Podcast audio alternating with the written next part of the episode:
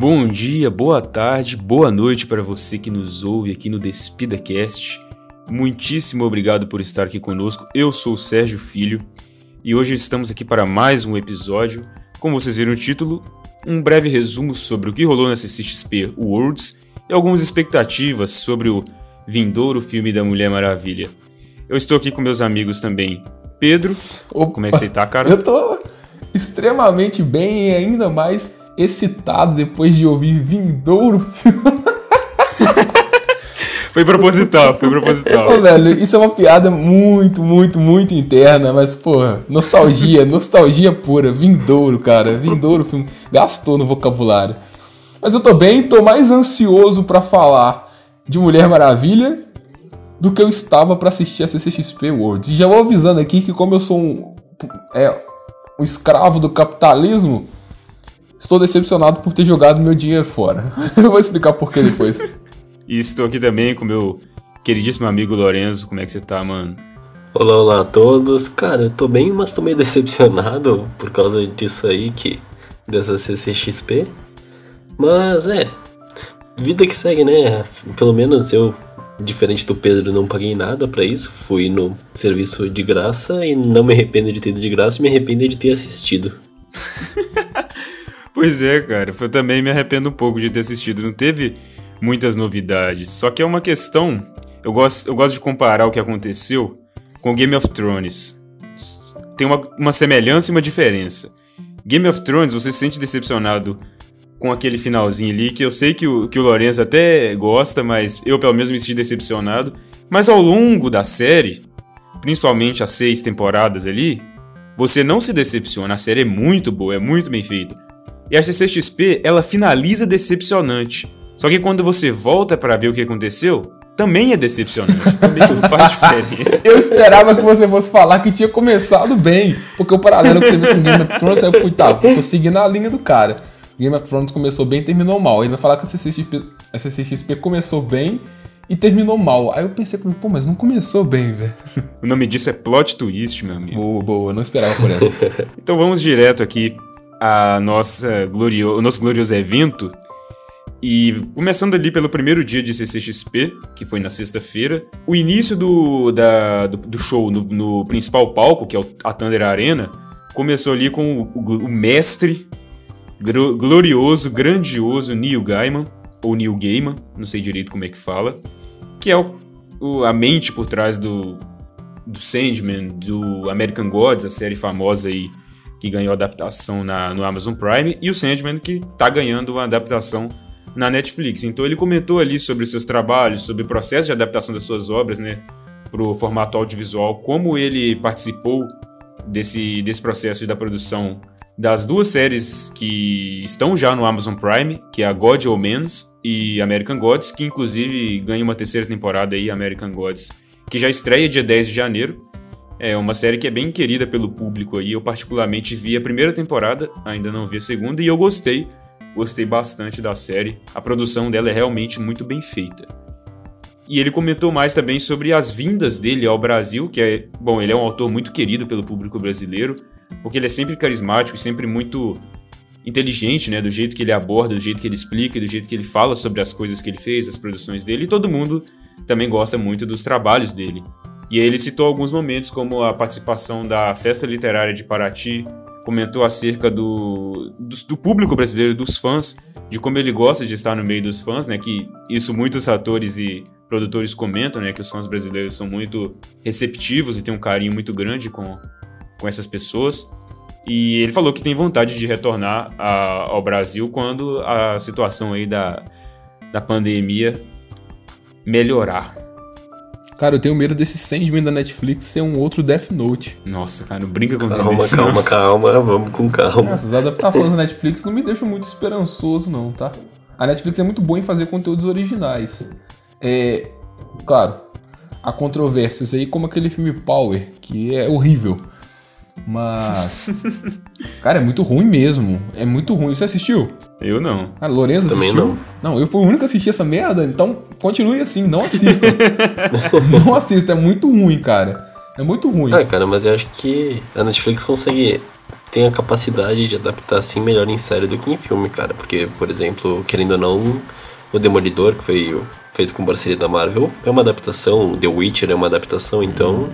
Mas você tá esqueceu tá das outras adaptações paralelas a Demolidor, que são ruins. É isso que, é isso que eu ia falar. Não é? Tipo, você pega ali um ponto fora da curva, que é o Demolidor, que tem uma equipe criativa muito foda. Mas em comparação, você tem o Punho de Ferro, Luke Cage e Jessica Jones que se passam no mesmo universo. E até mesmo os Defensores, que são séries muito, né, de ruim pra horrível, entendeu? Eu não falo nem mediana. Eu vou ser o advogado do diabo aqui, vou defender só um pouquinho o Luke Cage. É, é. Mas eu vou explicar não é tão ruim. Assim, não, pode falar. Vamos lá, vamos ver. Eu gosto da, da primeira parte da primeira temporada. Para mim, é ali é o ponto alto da série. Depois ela desanda, principalmente por causa do personagem do Mahershala Ali, o Boca de Algodão. Eu acho ele um ótimo personagem, um ótimo vilão. Só que como a série mata ele ali no, no meio da temporada, mais ou menos, e deixa a, a prima dele, acho que é Mariah o nome dela, aí para mim, a partir dali, desandou bem mais. Então esse começo aí, até a morte do Boca de Algodão, eu gosto muito da série. Então eu vou defender esse pequeno trecho aí, que para mim é um trecho bacana. E o Punho de Ferro, Sérgio? Eu quero saber sobre o Punho de Ferro. Antes do pulso dele brilhar, você gosta da série? Aí não tem como eu defender nenhum episódio, cara. É ruim do começo ao fim. Eu fiquei surpreso que renovaram pra segunda temporada uma parada tão ruim dessa, velho. Também, cara, e não renovaram Defensores. Não, mas aí, tá tipo, já nasceu ruim. Aí. É. É horrível, cara. Do começo ao fim é horrível. E, enfim, ainda bem que ignoraram completamente, né? E foi junto pro, pro lixo com os cancelamentos aí das séries da Netflix com a chegada da Disney. Mas eu tenho uma boa esperança por causa do Neil Gaiman, cara. Ele tá envolvido, eu acho que ele vai manter as coisas nos trilhos ali. Eu acho que ele, de certa forma, ele é bem. Tipo assim, não tô falando que ele é contra adaptações, ele não é um Alan Moore da vida, mas eu não acho que, eles, que ele vai deixar descaracterizar a obra dele, tá ligado? Eu acho que ele vai conseguir trazer uma, uma, um coach ali pro pessoal e, e instruir eles pelo, pelo caminho da luz para fazer uma boa adaptação. É uma boa. Esperamos que sim, né? Amém. Um outro destaque também que teve nesse primeiro dia foi o painel do filme Monster Hunter, adaptação dos jogos aí da Capcom, empresa polêmica aí do mundo dos videogames, que é do diretor Paul W.S. Anderson, é costumeiramente confundido com Paul Thomas Anderson, mas são totalmente diferentes. e ele é famoso, o Paul W.S. Anderson é famoso pelo, pela franquia de Resident Evil, né? Que tem o elenco como protagonista a Mila Jovovich, que por sinal é a esposa dele. E agora ela também é protagonista no, no Monster Hunter. Eles têm essa parceria aí, mais uma adaptação de games e mais uma adaptação com a Mila como protagonista.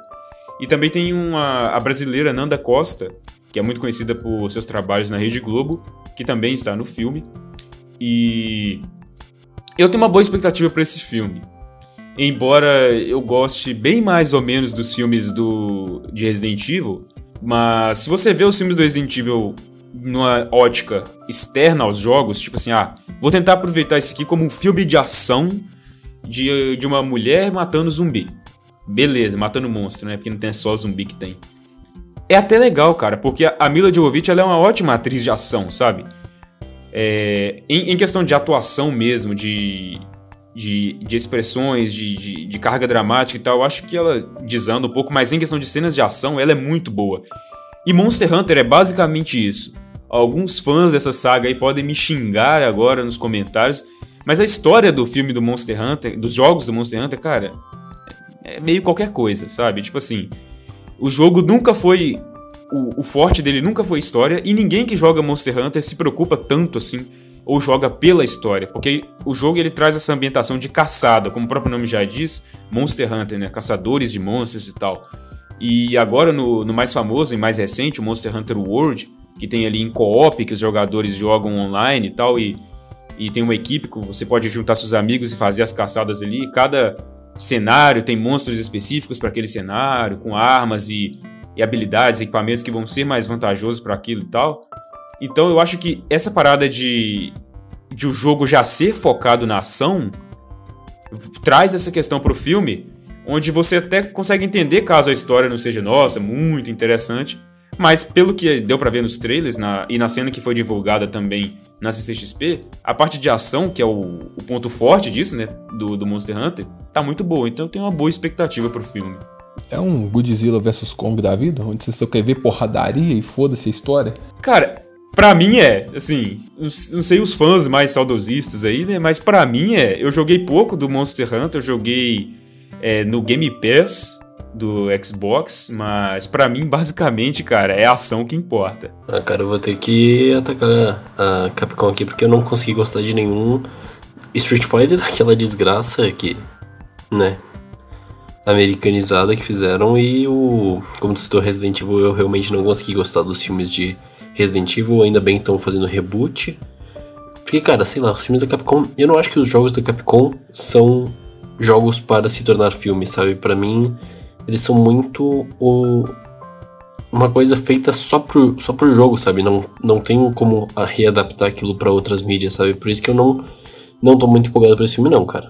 Ah, eu, eu entendo, eu entendo. Eu gosto de julgar depois de assistir, então eu espero. O que a gente pode fazer agora é esperar, mas eu tô empolgado. Se tiver boas cenas de ação, eu já tô feliz já, porque basicamente é isso que eu quero ver desse filme, né? Um outro destaque também que eu achei interessante de comentar, embora eu ainda não tenha assistido, é o painel que teve o elenco com o elenco de The Walking Dead World Beyond, que é uma série derivada do universo de The Walking Dead, que teve lá o showrunner e o produtor da série Matt Nigrit, não sei se assim pronuncia, junto com o elenco principal ali pelos os jovens da série, né?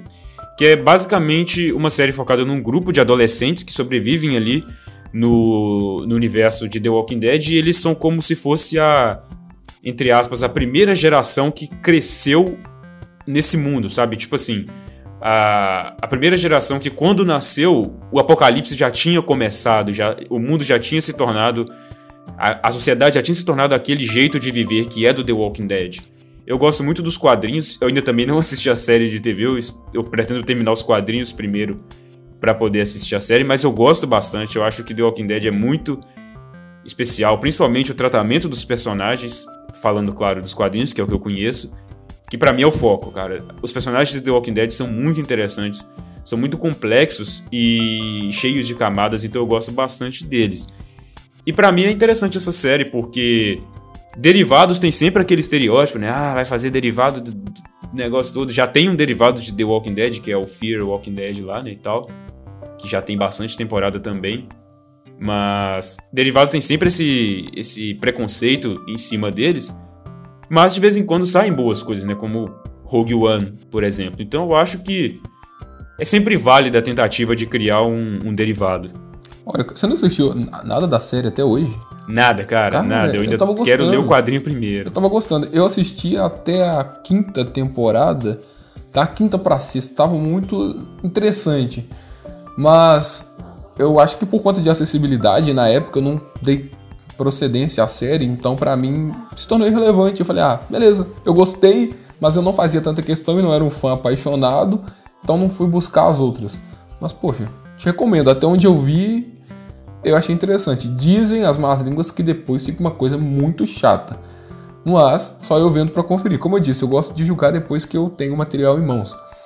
Mas é uma boa aposta e eu também boto fé em, como você mesmo disse, em derivados, porque são projetos menores onde os diretores e co-criadores têm mais liberdade para fazer uma coisa, entende? O próprio The Mandalorian aí que estreou no Disney Plus tem uma liberdade absurda que você nunca veria dentro dos filmes principais da saga é, 7, 8, 9, né? Como lá do Ryan Johnson e do J.J. Abrams, e que você consegue transportar em forma de série.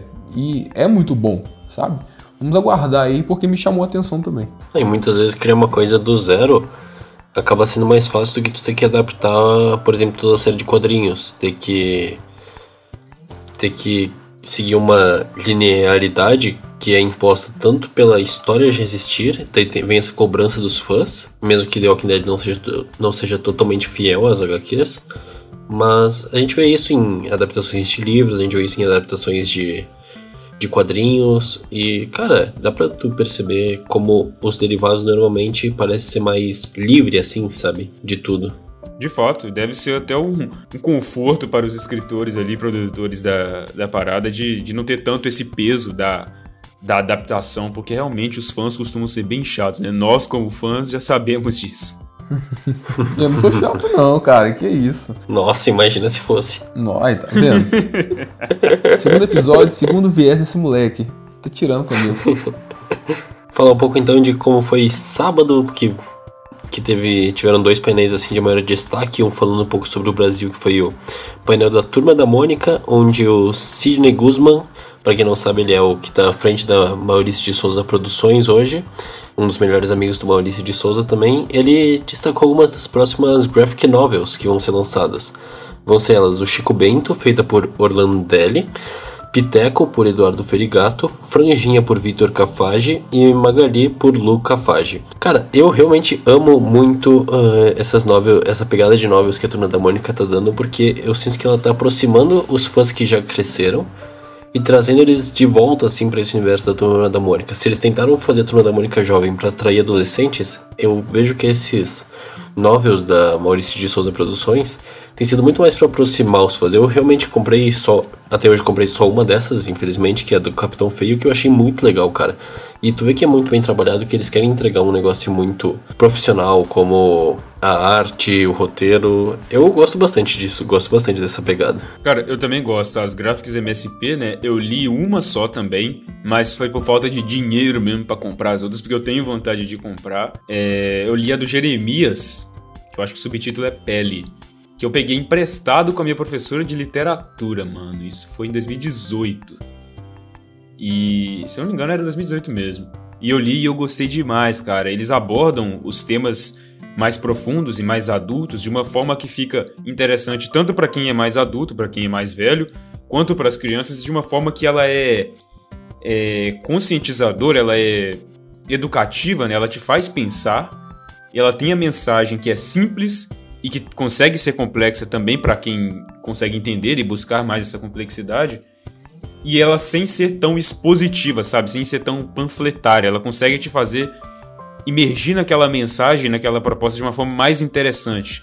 Porque eh, cria todo um contexto e uma história para poder te ensinar uma lição que, que é muito bem-vinda e sempre traz essa pegada de te fazer crescer como ser humano, sabe? Então eu, eu, eu gosto bastante, eu acho que são quadrinhos muito maduros é, em suas abordagens. Pretendo ler mais à medida que eu tiver condições financeiras de comprar mais edições. E é muito bom ver que está crescendo esse selo, porque só tende a, a, se tornar cada vez melhor. E Turma da Mônica é patrimônio cultural brasileiro, né, velho? Não tem quem não conhece e não goste de Turma da Mônica. E além disso, essas gráficas são também é, além de, como vocês disseram, abrangentes, elas são diversas e inclusivas. A gente tem personagens aí que a gente nunca pensou que teriam um certo destaque, ganhando suas, as eh, suas próprias gráficas. Então a gente tem, por exemplo, como você citou, o Jeremias, vai ter o Franjinha, a gente tem do Astronauta, o próprio Chico Bento, que tem as mensais solo, mas o foco em si da Turma da Mônica era a turma, os quatro. E agora a gente tem é, esse universo se expandindo e trazendo abordagens diferentes para cada personagem. Isso é interessante e é uma forma também da gente valorizar a nossa cultura, comprando coisas nacionais e adquirindo histórias nacionais. Gente, com uma pegada que tem um pé na diversidade e tem um pé na conscientização que a gente pode trazer para nossa vida, mesmo depois que a gente já tenha aprendido tanto com Turma da Mônica. É os spin-offs que deram certo, né, cara? Exatamente. E nesse negócio aí que o Pedro falou de abordar personagens, quando vocês imaginariam ter uma história toda focada, assim, vindo da Turma da Mônica no Papa Capim, por exemplo, cara? Papa Capim, ele é o personagem D da Turma da Mônica, assim, questão de vendas da original, e eles conseguiram lançar isso e foi sucesso, né? E essas graphics são tão sucessos que acabaram até fazendo a trilogia que está inspirando os próximos filmes aí, os filmes que estão lançando, como Turma da Mônica da Laços, e o filme que vai lançar aí no próximo ano, que é o Lições, que é a continuação também da Graphic, que é tudo desse dessa nova leva que está vindo da Maurício de Souza Produções. E o mais interessante disso é que durante a Comic Con teve uma entrevista com o diretor do filme, o Bruno Rezende, com a Mônica uh, Souza, que é a filha do Maurício de Souza, que inspirou a personagem principal. E nessa entrevista foi muito engraçado, assim, porque a todo momento a Mônica tava meio que tentando puxar um spoiler do filme e finalmente conseguiu. Teve uma cena exclusiva uh, que não foi divulgada na internet ainda, então é só para quem assistiu e, ou quem pagou e agora tem on demand para assistir. E deu pra ver, assim, que a Turma da Mônica tá cada vez mais ganhando espaço de novo, cara, que a gente sabe que sempre foi forte, mas eu tô adorando ver essa diversificação da Turma da Mônica para diversas mídias. E aquela parada, não só é, ganhando mais espaço, mas também atingindo diferentes públicos. Eu gostava muito de Turma da Mônica, porém eu acho que hoje não tenho o mesmo ímpeto para consumir os quadrinhos mensais, porque eles são infantis. E essa pegada um pouco mais adulta e um pouco mais é, opinativa, que reflete nas nossas situações atuais, faz com que a gente volte no passado e consuma o mesmo conteúdo com o selo Turma da Mônica, porém com novas abordagens. Ah, é foda. É foda isso e valorizem a cultura brasileira. Só fazer uma correção aqui, não é Bruno Rezende, galera. Bruno Rezende é atleta de vôlei. É o Daniel Rezende, o diretor do filme. Cara, eu confundi com atleta de vôlei. Ah, não, é que eu me empolguei aqui com o Rezende e tudo. Quase chamei de Rezendível também.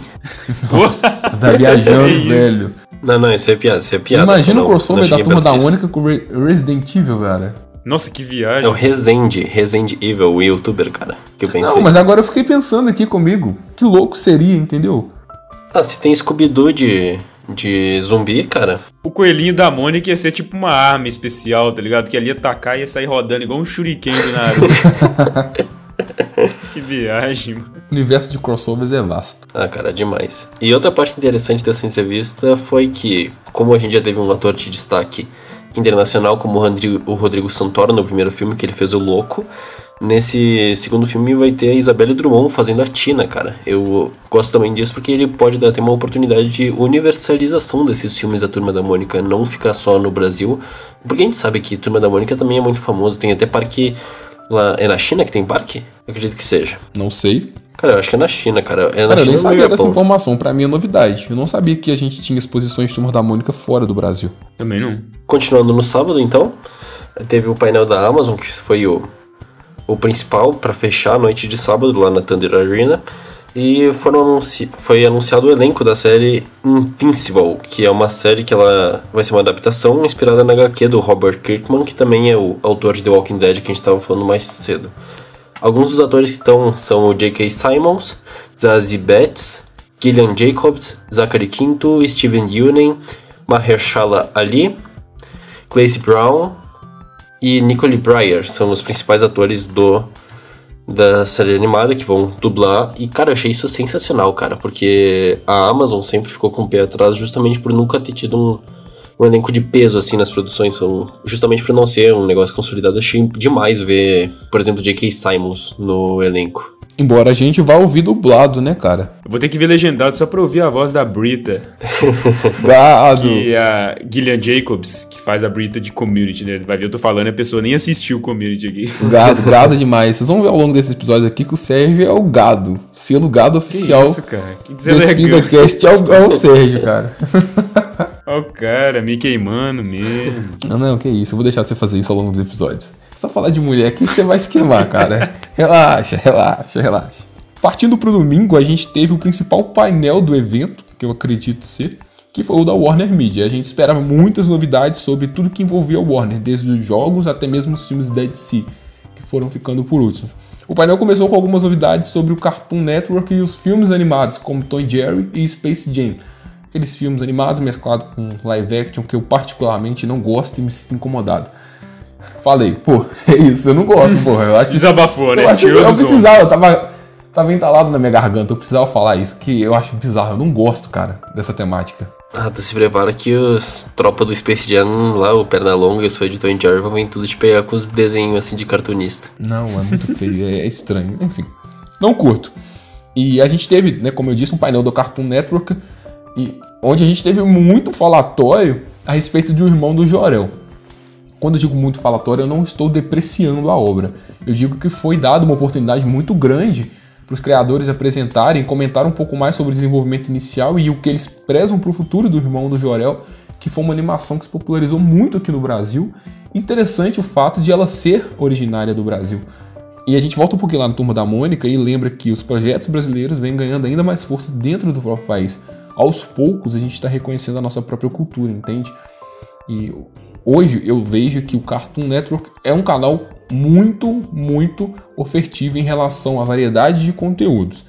A gente tem lá desde Hora de Aventura, O Incrível Mundo de Gumball, até mesmo os desenhos nacionais. E a gente tem o Urso Sem Curso, o próprio irmão do Jorel que eu disse, Steven Universo.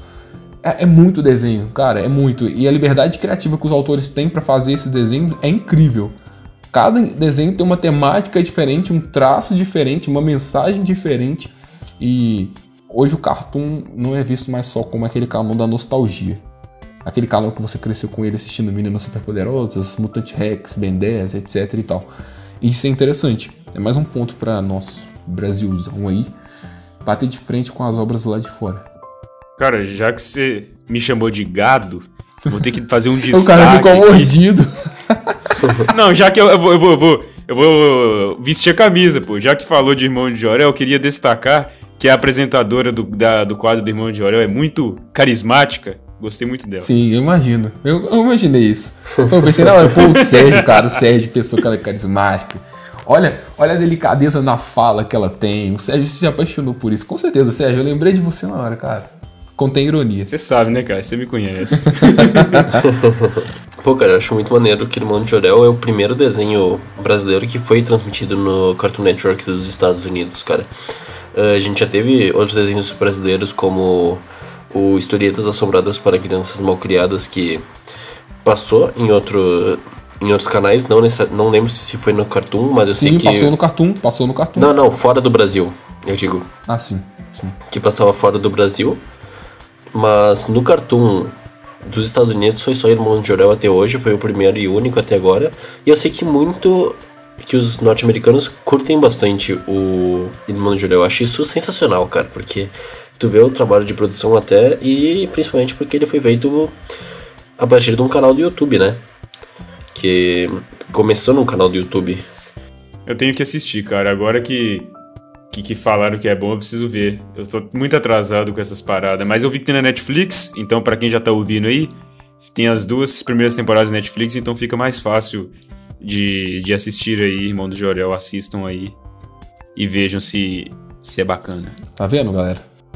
Streaming nas suas vidas.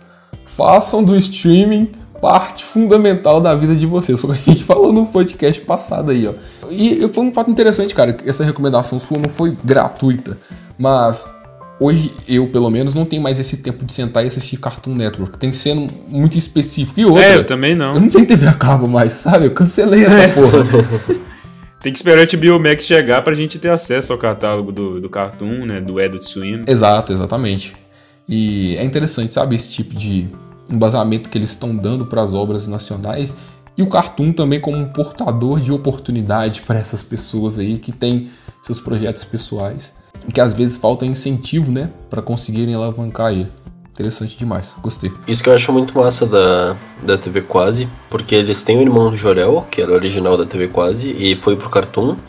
E teve o choque de cultura também que acabou indo pra Globo. Então eu acho que cada vez mais os produtores independentes, assim, como aí por exemplo eu usei a TV quase, estão cada vez mais ganhando esse espaço justamente por conta do streaming estar tá crescendo, as pessoas não estarem mais ficando tão presas na TV a cabo. Inclusive, cara, o choque de cultura podia estar tá no streaming aí também, hein? É muito mais fácil, hein, pra assistir. Se bobear, tá no Globoplay, cara. Não fucei o catálogo não, mas será? Talvez esteja. Talvez esteja. Ah, deve ter porque eles, eles também eles trabalham com, com os filmes da sessão da tarde, se eu não me engano, que eles fazem. Mas eu acho que é por causa que, tipo, é, eu acho que podia estar. Tá, até mesmo os que foram pro YouTube podiam estar no streaming, é, no sentido de que, por ser uma produção voltada para um programa de TV, como se no formato programa de TV, como se fosse um, um talk show, só que com os mesmos apresentadores sempre, é, isso no YouTube ele fica meio ocultado pelos. Embora tenha se popularizado muito, né? Mesmo assim, por exemplo, ao, ao, pro exterior fica meio ocultado pelos outros conteúdos que são mais populares no YouTube, né? Porque o YouTube, ele tem os seus conteúdos que são mais populares ali, os, os react, gameplay, as coisas tudo. Então eu acho que pro exterior, para importar esse conteúdo do o programa do Choque de Cultura, seria interessante ter em algum streaming tipo Amazon e Netflix, não necessariamente o que fizeram no YouTube, talvez fazer uma nova temporada, enfim. Não sei como, mas eu acho que seria interessante ter para visibilidade lá fora, sabe? Porque eu acho que ficaria mais visível lá fora do que estando no YouTube. Por causa dessa questão que eu falei do YouTube meio que suprimir isso em prol de outros conteúdos que, que tem mais views. Eu vejo como uma fase de legado, cara. Você deixa lá no YouTube, você deixa aquilo meio que no coração da galera que começou acompanhando eles ali, entende? E você não perde a essência do que está no YouTube, porque a, a didática deles depois que eles entraram para fazer na Globo é um pouco diferente do YouTube, sabe? Realmente. É um pouco mais polida, digamos assim, porque você tá fazendo uma coisa mais abrangente pro telespectador. No YouTube é de nicho, então quem vai lá procurar aquilo já tem uma linguagem específica e você passa uma coisa em horário nobre, em TV aberta, você tem que dar uma polida no conteúdo, entende? Então eu acho especial tá lá e manterem lá. É, tipo, eles também tiveram que parar. Por exemplo, quando eles foram pra TV, eles pararam de falar palavrão, por exemplo. É, as referências ficaram menos de nicho, né? Tipo assim, ficaram, men ficaram mais abrangentes até também. Porque às vezes eles citam algumas coisas ali que o grande público que vê TV aberta não vai, Não entender, vai entender. direito o que, que eles estão falando. Por isso que eu acho que seria bacana fazer uma nova temporada, talvez, pra algum streaming, mas só pela questão da visibilidade mesmo, porque é um programa muito bom. Que de, de vez em sempre eu tô revendo os episódios aí. O, o da Marvel vs DC eu curto pra caramba esse episódio. pra mim é um dos melhores. Surra de pai bêbado. Seria bacana. Seria interessante. Mas seguindo com a programação da Warner Media aqui, o que a gente mais esperava, né? Foi deixado pro final, que foi as novidades, entre aspas, e aspas, e aspas, e aspas, E e muitas muitas aspas. Ah, cara, fazer uma reclamação aqui. Vou abrir espaço pra reclamação aqui, porque no início. Denúncia. É, no início do negócio, os apresentadores falaram: Nós pedimos, por favor, que não fotografem a tela ou filmem a tela, nem compartilhem as informações que vão ser dadas nesse painel, porque elas são exclusivas e, e novas, são novidades. Daí chegou o painel, e aí foi aquilo, cara. Foi seis horas que eu fiquei sentado mexendo no celular assim, e de vez em quando olhava pro lado, assim, cara, pra ver a tela, mas. Não, já começou errado falando que não podia gravar. Você faz um evento que é totalmente online gratuito e não quer que as pessoas gravem, tipo, cara, foda-se. Eu não posso gravar, não. Falo, aqui, cara, eu não posso te mandar o vídeo, não, tá? Porque eles pediram pra não gravar. Mas entra aí, ó, faz o login, é gratuito. Sabe? É, é suave. É, enfim, é hipócrita isso. E mais hipócrita ainda quando você vê que de fato não tem nenhuma novidade. Eles passaram por alguns filmes que a gente já tinha visto no DC Fandom, que foi o caso do Esquadrão Suicida, de The Flash, e poucas coisas, pouquíssimas coisas, pra ser bem sincero, foram ditas. O painel mais longo que a gente teve dentre esses foi o de Esquadrão Suicida, onde a gente teve um bate-papo conduzido pela Alice Braga, por ela ser brazuca, com o James Gunn, e eles chamaram algumas pessoas do elenco para conversar também, como Idris Elba e alguns outros lá, John Cena, etc e tal. Só faltou a minha querida Margot Robbie. É, pois é, né? Ela não Depois eu tava, sou o cara. gado. ah, decepcionante, cara. Ela não tava. E mesmo assim, chamaram, mas falaram, falaram, falaram, brincaram, jogaram piadas, mas nada, nada foi revelado do filme. A gente não teve uma nova cara, cena, a gente não tive um, um teaser, porque lá na DC Fandom a gente teve uma, umas, umas cenas aleatórias dos bastidores, onde a gente conseguia É, um imaginar, né? making off. É isso, o que viria no filme, mas nada, cara. Não trouxeram literalmente nada pro Brasil. Ah, eu senti muita falta também. ah, isso é uma reclamação da que eu acho que poderia ter sido feita em todos os eventos online, porque a San Diego vacilou nisso também. Que é. Cara, era muito mais fácil eles terem gravado em vez de fazer ao vivo todas as entrevistas, porque tu torna mais acessível, principalmente no Brasil. Porque a maioria das pessoas no Brasil não sabe inglês, acredito eu. Não é um. Eu não conheço muitas pessoas que falam inglês. E aí fica aquela legenda toda desconfigurada e atrasada, a pessoa se perde assistindo aquilo, cara. E da, então, eu acredito eu que se for necessário no próximo ano seguir os eventos online, deveria ser feito todas essas entrevistas com gravação até pra tu não perder nada, cara, porque é capaz de tu perder alguma coisa ali, tu não entende 100% de inglês, tu perde algumas coisas, então. Não que as coisas ditas foram importantes, né? Isso é verdade. Se eu perdi, nem fez falta. Nem fez falta. Mas sobre o Esquadrão Suicida mesmo, um pouco decepcionante. Eu esperava pelo menos um trailer, um teaser, algo. ou- Não sei, velho. Algo Cara, se novo. soltassem um Liter- minuto e meio ali de cenas. Cara, podia ser 30 Já seria segundos. interessante. Sendo novo, eu tava feliz. Uma cena, sei lá, dos personagens botando uniforme, sei lá, vestiu o uniforme assim, aqueles lá, bota take, filma atrás da pessoa vestindo a jaqueta, daí mostra botando a luva, sei lá, podia ser isso, cara. Nada, nada. Não tivemos absolutamente nada de Esquadrão Suicida, mas não pare por aí. A gente não teve nada de todos os filmes da DC e eu vou seguir falando aqui de The Flash. Eles chamaram o diretor, o Andy, é, para conversar um pouquinho. E se durou dois minutos, o painel foi muito. Eles só explicaram que o traje do Flash vai ser produzido pelo Batman e que esse conceito de trazer um outro Batman, que no caso é o do Keaton, é interessante, que vai explodir cabeças e papapá, papapô. Nada que a gente já não tenha visto também no DC Fandom. E até a mesma arte que eles usaram para divulgar o filme, a gente já viu no DC Fandom, que liberou com exclusividade lá o Flash com o Batman do Keaton atrás. Ou seja, mais um painel que tinha potencial passou em branco. Nem mesmo o Ezra Miller foi convidado para falar nada sobre o filme. E, né, é foda, velho. A gente espera isso. A gente pô, eu tô acompanhando um evento e, claro, não tem as mesmas proporções que o evento presencial, mas você entende que é o maior evento da cultura pop do Brasil. Então, alguma coisa tinha que ser ofertada, porque hoje a gente tem lá a San Diego Comic Con, que é referência para todo mundo, a New York Comic Con e a CCXP. E, e a CCXP se passa no Brasil, mas abrange a América Latina por completo, sabe? Vem muita gente de fora aqui, de países vizinhos, Argentina, Chile, Uruguai, etc. No Brasil, acompanhar, e você entende que um evento online que, em teoria, abrange ainda mais pessoas, você tinha que ofertar ainda mais coisas novas, e isso não aconteceu. E cara, o que eu achei também muito, que faltou muito ali, foi a participação da Disney, cara, principalmente pela Marvel. E o Disney Plus chegou, chegou no Brasil recentemente. Eu acho que seria um excelente momento para eles promoverem ali, trazer, por exemplo, a Elizabeth Olsen e o, e o ator do Visão, que eu esqueci o nome agora, para fazer uma entrevista ali sobre a série que vai estrear aí no dia 15 de janeiro. E, e também trazer pelo menos um teaserzinho de Falcão e Soldado Invernal, que era o que eu mais queria também que trouxessem. E não trouxeram nada disso, tá ligado? Não teve nenhuma participação em não, questão nem de imagem promocional, cara. Da...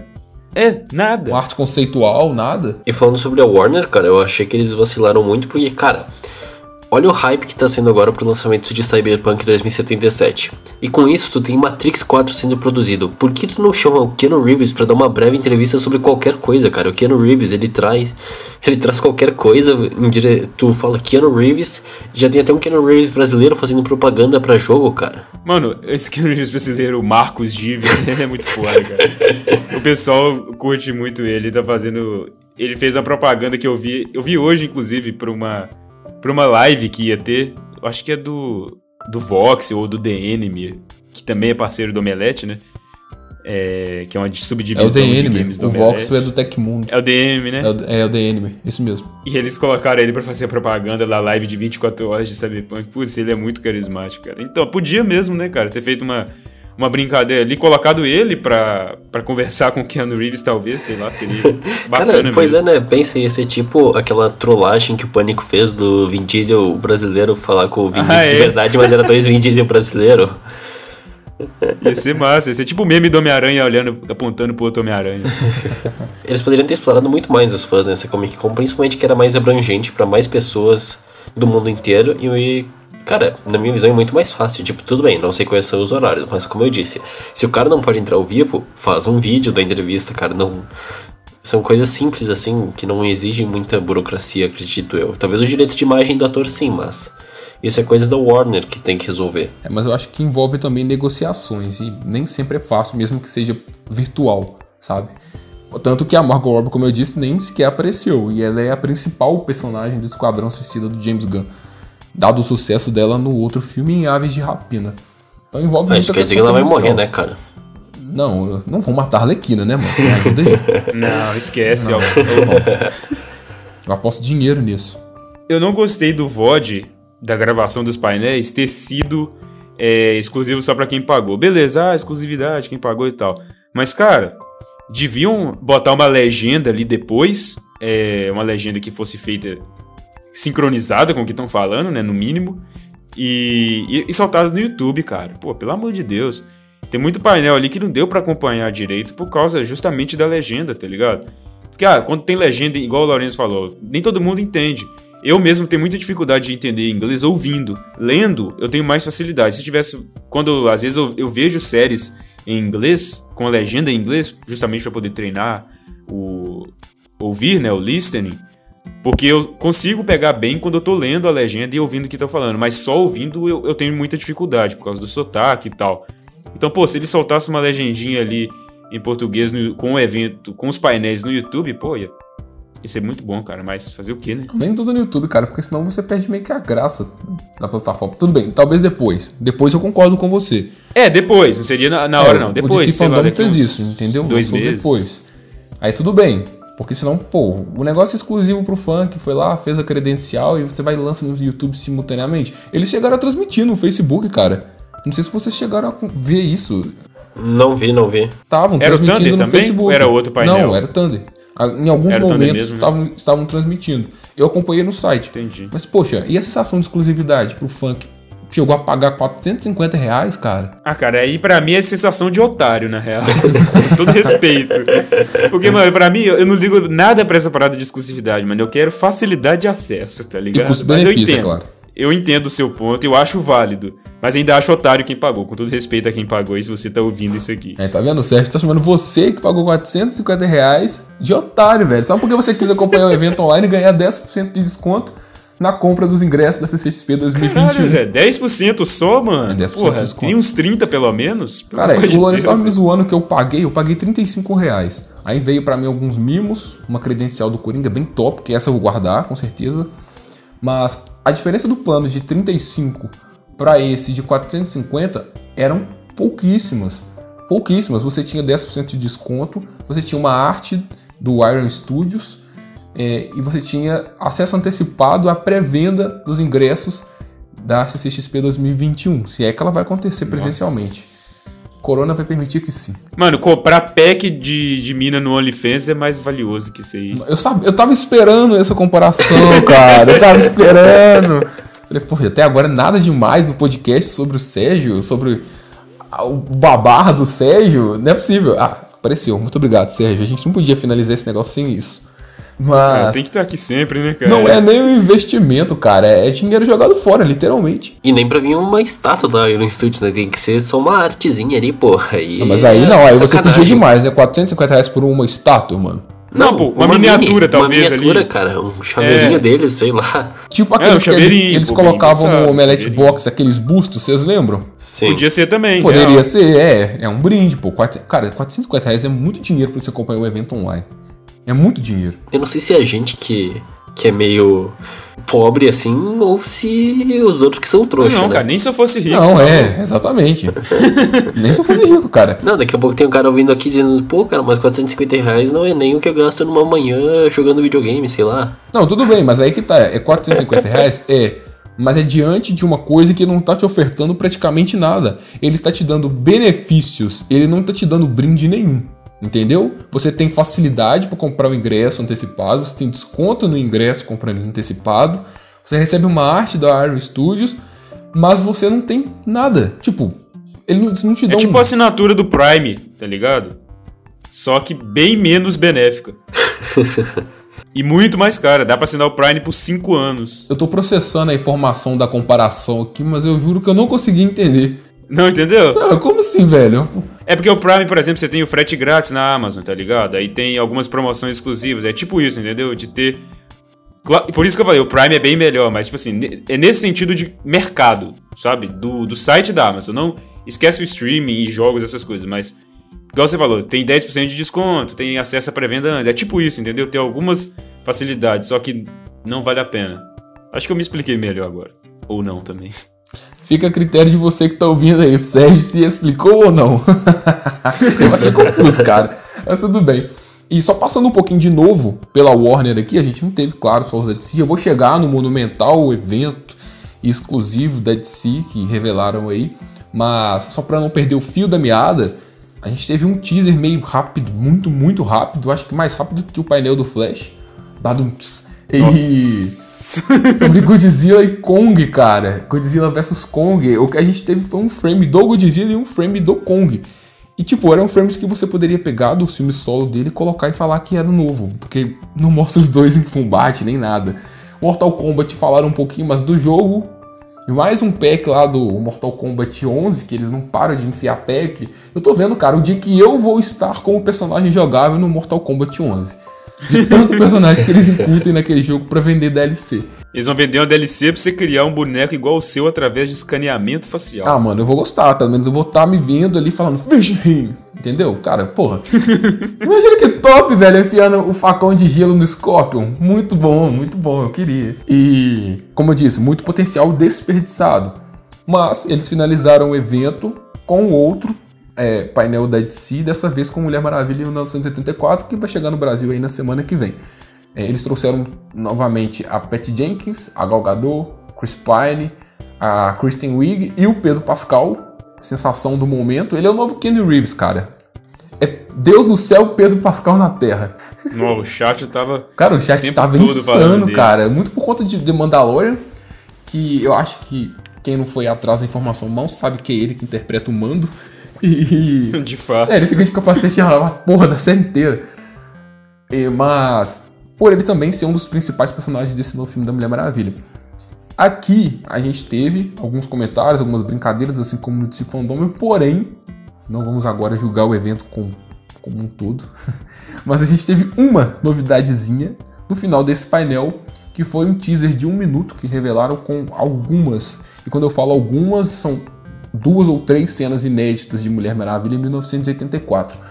É, acho que foi a única coisa exclusiva, né, cara, que a gente não tinha visto antes é, que não tinha saído antes. Pois é. Ah, acho que essa altura não tem mais muita coisa para lançar exclusivo, por isso que eu reclamei. Eles, eles botaram o que no filme inteiro, no painel inteiro? O trailer de Tom e Jerry e o teaser de de Mulher Maravilha, assim, de trailer ou teaser. E, cara, Mulher Maravilha não tem mais teaser, agora é só comercial pra atrair público, não tem mais coisas novas para lançar. Outra coisa que eu vou ter que ser crítico aqui é The Batman, cara. Lá no DC Fandom, que aconteceu lá em setembro, The Batman não tava.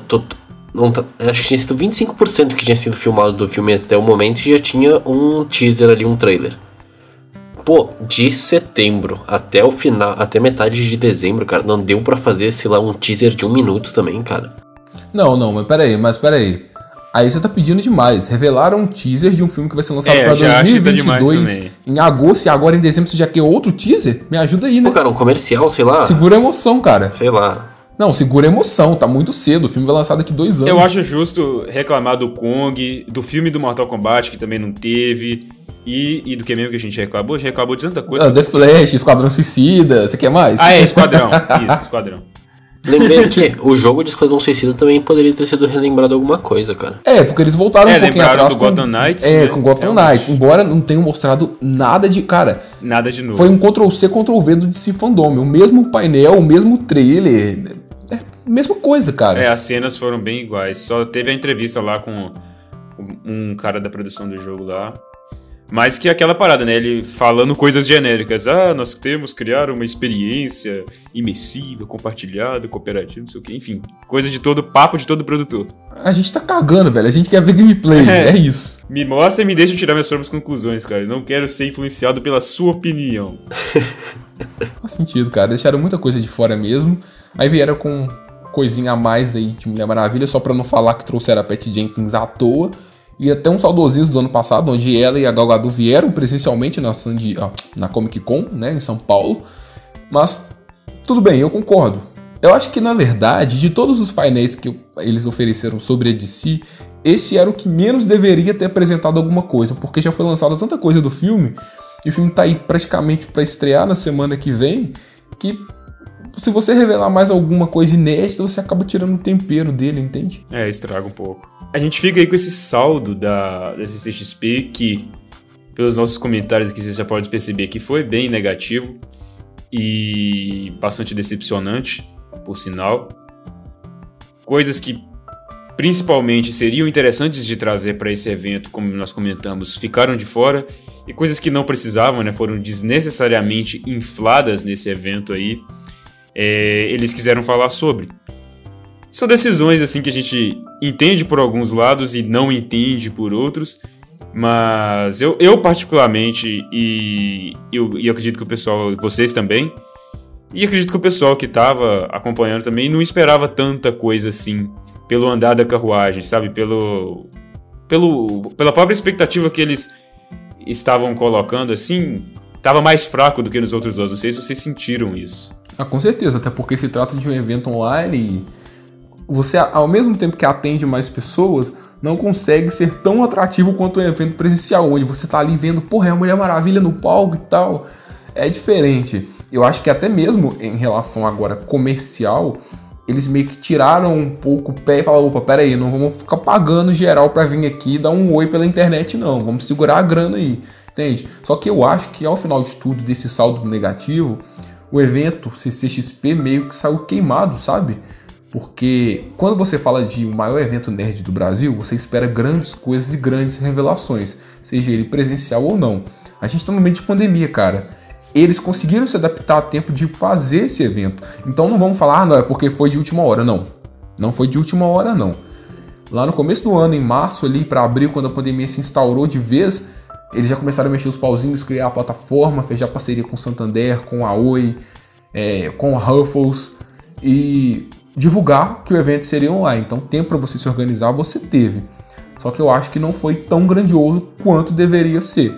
É, talvez pela falta da Disney, talvez. A Disney tinha muita coisa a oferecer que poderia trazer mais pessoas para assistir esse evento. Mas você pega o DC Fandom, que foi um evento exclusivo da DC, cara, e você teve muito mais coisas do que na CCXP. Eu entendo. Ah, não é só da DC, vamos revelar tudo que podemos da DC. A gente teve, cara, visual do Adão Negro, o próprio Flash com mais artes conceituais, Batman, Zack Snyder, que faltou aqui nesse CCXP, né? Pô, segundo rumores aí, a série do Zack Snyder da Liga da Justiça vai sair em meados de março até maio, cara. É, primeiro semestre ali. A gente teve um pôster do Superman divulgado na CCXP com exclusividade, mas tipo, era uma arte de fã, era um desenho, não era nem algo oficial do filme. Então faltou muito disso. A gente ficou com aquele gostinho de quero mais. Gastei dinheiro à toa? Gastei dinheiro à toa. Gastei dinheiro à toa, me julguem, pô. O capitalismo me enganou dessa vez. Ah, cara, ainda bem que, que eu sou o famoso rato de internet que não gastei dinheiro com esse pai. Ah, mas olha pelo lado bom, eu não gastei 450 reais. Eu poderia ter gastado 450 reais. É, é. Não tive essa infelicidade. Agora sobra dinheiro pra comprar os packs. De Mortal Kombat? Ah, depende, cara. Eu conheço uns que são melhores até que os de Mortal Kombat. Agora você me deu o gatilho. Eu tô fissurado com a ideia de que eu posso ser um jogador de Mortal Kombat, mesmo eu não sabendo lutar, entendeu? Isso é foda, cara. Imagina o cara vendo minhas tripas sendo abertas. É, é, é bizarro. Não, cara, que fetiche estranho. Não, não é bem um fetiche, né, cara? Aí, não é bem um fetiche. Mas meu saldo foi negativo ao final de tudo. E olha que eu não criei expectativa. Mas diante de tudo que eu vi, eu esperava mais. E eu fico ainda mais decepcionado pelo fato de terem cobrado das pessoas, seja 35 ou 450 reais, e não terem entregado nada que faz jus ao que a pessoa de 35 pagou, muito menos ao que a de 450 pagou. É, foi uma injustiça com os fãs, cara. Foi uma coisa que não afeta. Não é uma coisa que afeta diretamente o evento. Primeiro afeta os fãs, e depois isso, no futuro, vai ser relembrado por essa galera. Ah, e vai ser relembrado como aquele meme, né, cara? Aquele evento que todo mundo esperava e que foi uma decepção. É tipo o filme da Capitã Marvel. Eita, o cara sendo Mas se bem que ninguém esperava pelo Capitã Marvel. Não, tinha gente que esperava por causa do Ultimato, né? Falaram que ia ter uma... Ah, que ainda não fez um milhão de bilheteria, né, cara? É, foi mais a curiosidade da galera, entendeu, velho? Eu é, o hype da cena pós-crédito de Guerra Infinita também, né? Que, pô, achamos que ia ser importante a Capitã Marvel, mas enfim, né? Não, não foi. Acho que eu peguei pesado um pouquinho. É, pegou leve. Peguei leve, cara. Hashtag odiamos Capitã Marvel. E aí essa triste notícia aí que nós damos para vocês, que realmente foi uma, uma situação complicada, fica até sem palavras para descrever. Porque eu queria que fosse melhor. Eu queria que sair de lá empolgado, igual sair do fandom. E, e fica esse sentimento aí de, de que faltou bastante coisa. Mas, enfim, a vida segue, né? Espero que brevemente tenhamos mais novidades sobre essas coisas que faltaram seja em eventos ou não, independente. Que o importante é ter novidades, o importante é estarmos aí sempre nutridos de novas informações dos nossos filmes e séries favoritos da cultura pop. E, se você quiser estar sempre nutrido de informações, opiniões extremamente relevantes e conceituadas sobre assuntos da cultura pop, não se esqueça de seguir o nosso podcast, o DespidaCast. Sempre ouvir aqui toda semana. Temos um episódio novo para vocês e claro, as nossas redes sociais e contatos estão na descrição. Se você quiser falar conosco e ter a sua mensagem lida nos episódios, você pode mandar um e-mail para nós, que também está na descrição. Lembrando de colocar o seu nome a sua profissão ou o que você estuda e de qual cidade, de qual lugar você está falando, para que a gente possa aqui te identificar e você saiba quem você é no episódio. Muito obrigado a todos que nos ouviram. Agradecemos imensamente o stream de vocês. Fiquem bem, aguardem por novidades aí. Não da CCXP porque tá complicado. Então, muito obrigado a todos. Boa noite, boa sorte a vocês.